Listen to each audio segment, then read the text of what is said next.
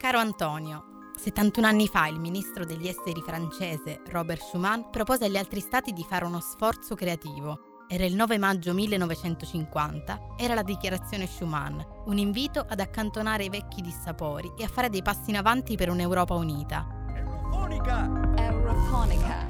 Anche adesso, come allora, dobbiamo ricostruirla. Dagli inizi del 2020 stiamo combattendo contro il Covid-19. È un virus fortemente contagioso che, oltre ad aver ucciso più di un milione di persone soltanto in Europa, ha portato al collasso i nostri sistemi sanitari e ha messo in ginocchio la produzione.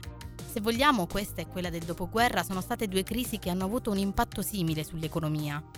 Rispetto al 1947 non è stato più necessario un nuovo piano Marshall. L'Unione ha provato a dare una risposta tempestiva contando solo sulle proprie forze.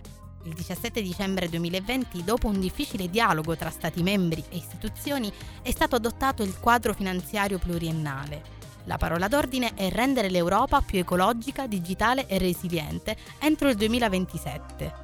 Accanto a questo si è lavorato al Next Generation EU, un altro strumento che possiamo definire rivoluzionario.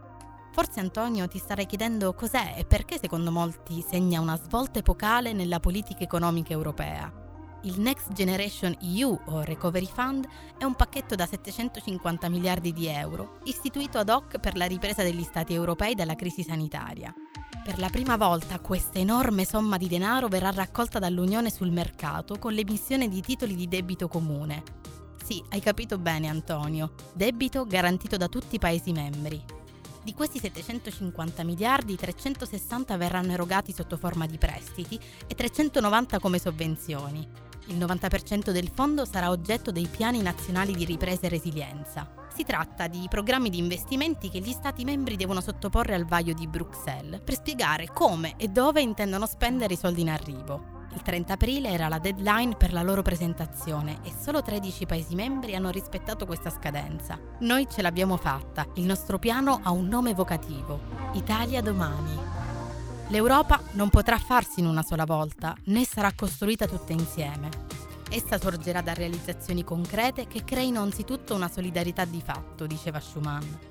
Abbiamo fatto tanti passi in avanti da quel 1950. Oggi si parla di mercato unico, uno spazio senza frontiere interne, nel quale è assicurata la libera circolazione delle merci, delle persone, dei servizi e dei capitali. L'Europa non ha mai smesso di tracciare questa parabola e dalla produzione comune di carbone e acciaio siamo arrivati al mercato unico digitale. La Commissione, come sai, ha cominciato a lavorarci già dal 2015, ma da quel momento ne è passata di acqua sotto i ponti. Prima sono stati introdotti obblighi di trasparenza per le piattaforme online, per garantire alle imprese un contesto commerciale online più trasparente, equo e prevedibile e un sistema di ricorso per i consumatori più efficace. Ma con la pandemia l'esecutivo ha iniziato a premere sull'acceleratore.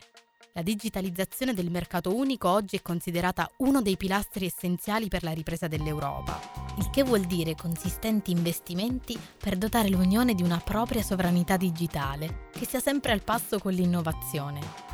Nel tuo podcast ci avevi parlato anche della scelta della Gran Bretagna di dar vita all'EFTA, l'Associazione Europea di Libero Scambio, che univa le nazioni che come lei erano rimaste fuori dal circuito della CE. Il Regno Unito riuscì a fare il suo ingresso nelle comunità nel 1973, ma sai bene che più che di amore si trattò di un matrimonio di convenienza, che ben presto iniziò a mostrare tutti i suoi limiti. Con il referendum del 2016 si è ufficializzata questa crisi matrimoniale e le pratiche per la separazione hanno attivato la procedura di recesso prevista dal Trattato sull'Unione. Oggi il Regno Unito è considerato un paese terzo, non facendo più parte né dell'Unione né del suo mercato interno. Forse da tutta questa situazione l'Unione ha imparato a tenere stretta una cosa, una cosa che rappresenta la sua forza e che l'ha resa un progetto longevo. E tu, Antonio, l'avevi già capito. Ci si indebita da soli, sbraitando contro gli altri. Si cresce insieme, rispettando le regole di tutti.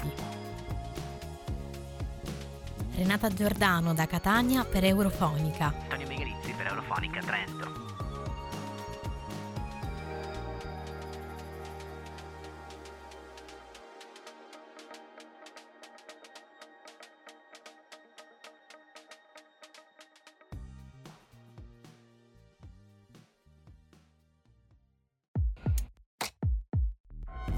euro. Funny cat.